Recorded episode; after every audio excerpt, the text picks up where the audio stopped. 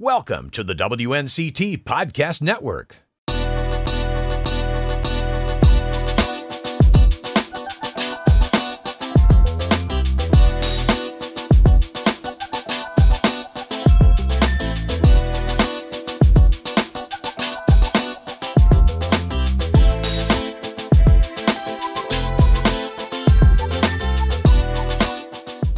It is time to celebrate. WNCT TV is 70 years old. December 22nd marks 70 years to the day since we hit the air for the first time as Eastern North Carolina's first television station.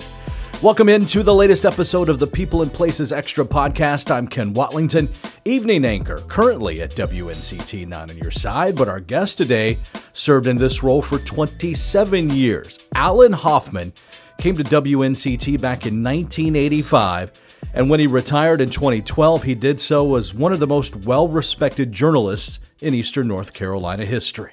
All right, let's see. Where do we begin? A long time. Long time. 1985? 85 was when I came, yeah. That was, uh, my, I remember driving into Eastern North Carolina. My wife looked around. It was during the winter and there was nothing growing. Everything was done. She looked at me and said, I hope you know what you're doing. and 27 years later, we're still here. Where'd you come from? Well, we came from uh, Alabama. That, actually, we came from the mountains of eastern North Carolina to here, but we started out in Florida. So uh, we're both from Florida, so we, we did a little trekking around the country. But over those 27 years, eastern North Carolina became home. Well, for, for 27 years, and now since I've retired 35 years, uh, Eastern North Carolina is my home. I mean, it's like I was born here, but uh, I call it I call it my my new birthplace. The first station east of Raleigh, kind of a legacy station. Mm-hmm. Did you know what you were getting into once you got into the building and kind of what this place was all about? Yeah, I, well, that's one of the things you have to. If you get a new job, you research. So I researched this one and thought, my Lord, these people, you know, out here in the, it was at the time in the middle of nowhere. There wasn't much here.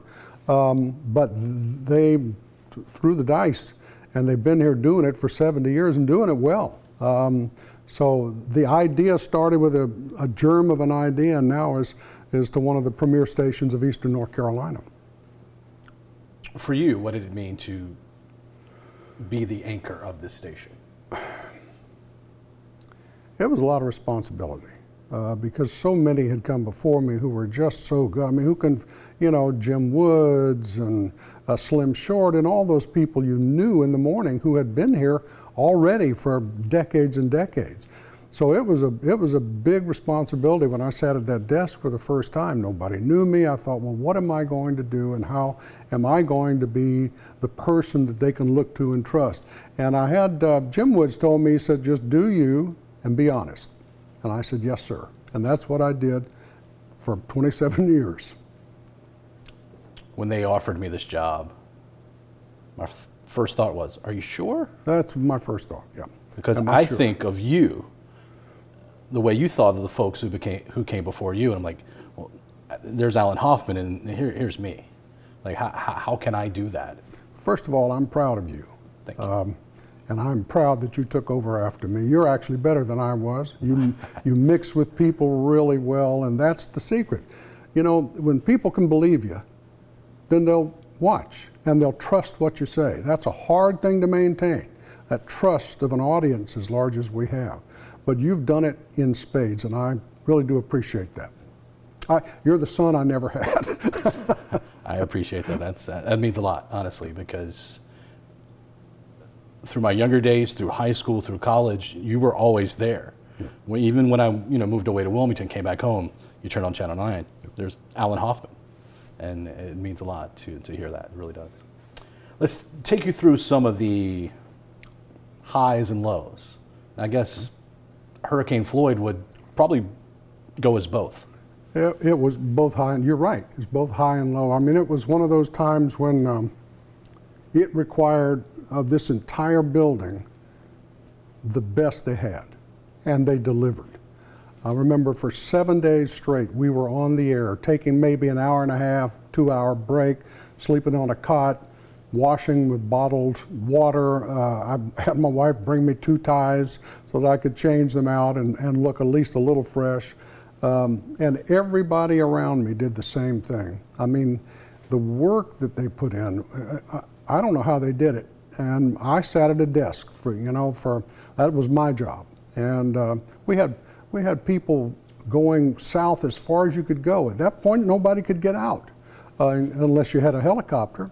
And uh, it was, I, uh, my daughter was here visiting, and I had to, she wanted to go back to Florida. So they gave me two hours off to try to get her to, to Raleigh or somewhere where she could get out. And I could not find an exit to eastern North Carolina. I mean, there simply wasn't on any of the roads passable at that point. So we were simply an island for days. And it was, uh, it was traumatic, but dramatic and incredible the achievements of the people who were here. And the station earns a really prestigious award on the backside of that for, for the efforts to inform Eastern North Carolina what was going on. Yeah, Edward R. Murrow Award. That um, that's an award that uh, not many places get, and uh, our coverage of, of that storm and the aftermath uh, was was second to none. And when I, we went to Washington to pick up the award, and they were just talking about how incredible this station here in eastern North Carolina had handled this kind of situation. People would see you for 27 years on television. What they didn't see was what happened behind the scenes, being a mentor, being a leader, being a teacher. I talked to Chad Tucker a couple of weeks ago. He said, Alan Hoffman was my mentor, and he was that to to everyone in the building. How important was that for oh. you to be able to be that for other people? Well, that was my priority. Um, I, I felt that anybody who works here, you know, everybody has ambitions when you're young. And I wanted them to be able, if they had the ambition to go somewhere else to a bigger market, I wanted them to be able to walk into that bigger market and ready to run. And men, we had some great people who came through. Chad was one of them. He is a mainstay here in North Carolina at another station, but man, he, uh, he was just learn and learn and listen. Uh, I was tough. There were people who say I was tough, but it was never out of dislike. It was always out of an attempt to get them to where they needed to be if they ever wanted to leave. A lot went to big markets. How much did your time in the military translate into your time as a journalist? Well, I understood the military. Um, having served in the Army in Vietnam, I, I, understood the Marine Corps and the Navy and uh, all of those that I had to here because we have so many uh, veterans here and so many active duty military people. So you kind of had to understand the mentality, the thinking, in order to get what you needed to and explain it. Uh, so that really helped me. And it also gave me, the military gave me the, uh, took away that young man and gave me a real man. And I was able to stand when I should stand and, and just let things happen when I couldn't do anything about it. So um, you, you, you kind of have to roll with the punches, and that's what you have to do. You faced some adversity in the military. Oh, oh yeah. I was in uh, Vietnam. I was a helicopter pilot. I um, I flew more than a thousand hours of combat flight time and 2,000 sorties and uh, shot down a couple of times and you know all the stuff you do in war. So that helped me understand uh, people who like today's veterans who come back from Afghanistan. I, I understand why they feel the way they do because I've been there. Let's talk about a few of the people okay. you worked with. Starting with Carolina Today. Yeah. It started in 1959, ran for 30 plus years. Uh, Slim Short, maybe the face of it for most of its duration. What do you remember about Slim? Slim was what you saw was what you got. I mean, that's not his real name, of course, but that was who everybody knew him like. And he would just, the kindest, most upfront guy you'd want to meet. Uh, he, there was no pretension about him. Uh, when, in fact, the first day I, I switched on um, Carolina Today was in the morning and they were eating a cake and they spent 15 minutes talking about this cake. And I thought, oh my Lord, I've come to a place where they eat cake in the morning. But I got to where, you know what, that cake was good. so why shouldn't they tell us that? And Slim, he would he would slap me on the back and call me young man at the time, and uh, they just seemed to have a great time. Him and Jim Woods and and that crowd in the morning. They were they were you talking about a main staple of this area. Everybody knew them. Everybody. And that show, the way it was formatted, Right. kind of revolutionized television. It, at the time, it was on the, before it went off the air. It was it was the longest running morning newscast or morning show in the nation, um, and known as far north as New York and as far south as Miami. You mentioned Jim Woods. Yeah. Kind of a guy who did it all. Here was a guy, he was amazing to me. Jim Woods would come in and do the morning weather, then he'd do the noon weather, then he'd come back and do the evening show with me at 6 and do the night show with me at 11. Then he'd do some, some cut ins and stuff and go home, and they say he slept on a lazy boy. And he got up at 4 o'clock in the morning and started the whole thing over again. He was just amazing. What do you remember about John Spence? John Spence.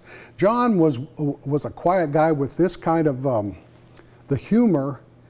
He would say something, you'd have to go, "Oh," you know. Uh, John was one of those guys who who just was incredibly bright, and he could uh, he could boy cut you down if you needed to be cut down to size. You know, your ego got too big, but he would also build you up if you needed that as well. And while I wasn't into agriculture, boy, he knew it backwards and forwards. And he was good for the community. Because especially then, farmers, Oh. a huge segment of the population. Oh, yeah. At the time, tobacco was king. Well, now tobacco isn't even prince. But back then, when the king was in charge, he knew where all the plants were grown, the people who, who grew them, uh, and he could tell you more about that than you probably care to know, but he, he knew it all. He really did. Now let's talk about a guy who was here for maybe a year before you got here, and he's still here today. Mm-hmm. Yeah. Brian Bailey. Brian. Brian is a force. He is a guy who, when he needs or wants something, it gets done, and it gets done now. But he makes you laugh at the time, too, so that you don't mind doing it for him. Now, Brian is passionate about what he does, passionate.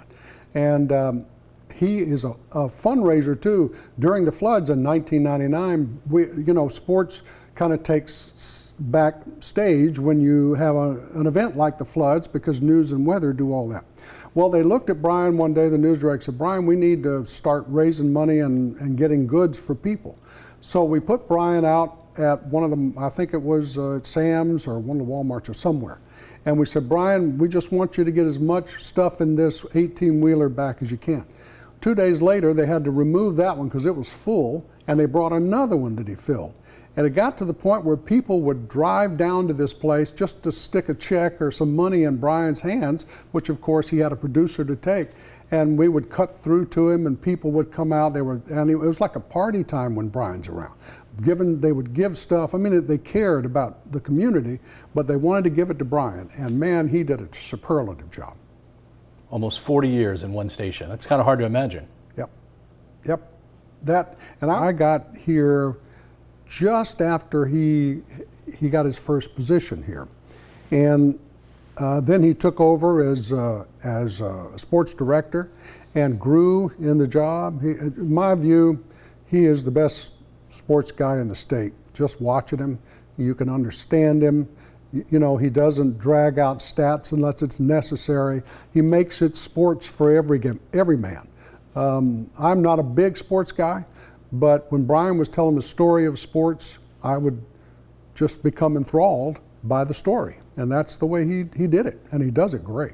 Makes it more than just the Oh, score. More than just a score, it's about the people, it's about how you do the job. In other words, if you're a football player, yeah, you got to do a job as a football player, but it takes more than just doing the job. You got to be a person, a good person too. Is there anyone over your time here that we didn't bring up that you think needs to be mentioned? Wow, there are so many. um, not really. I mean, there are so many people that came through the doors during my time here because I was here a long time, and they've gone on to do such amazing things. I mean, we have people who anchor in Chicago now. Um, that, that were here as young, fresh out of college type folks. And that's one of the good things about a, a station of our size.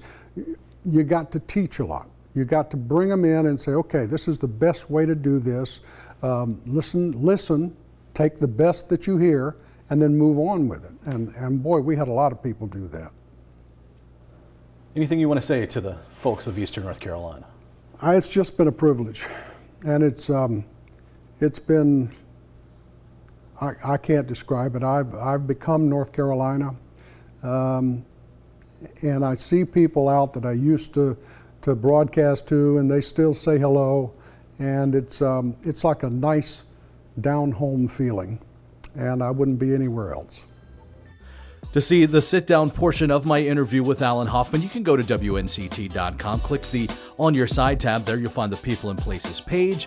But don't forget, you can also head to WNCT.com and watch our 70th anniversary special, all one hour of some of the best moments in WNCT history right there on WNCT.com.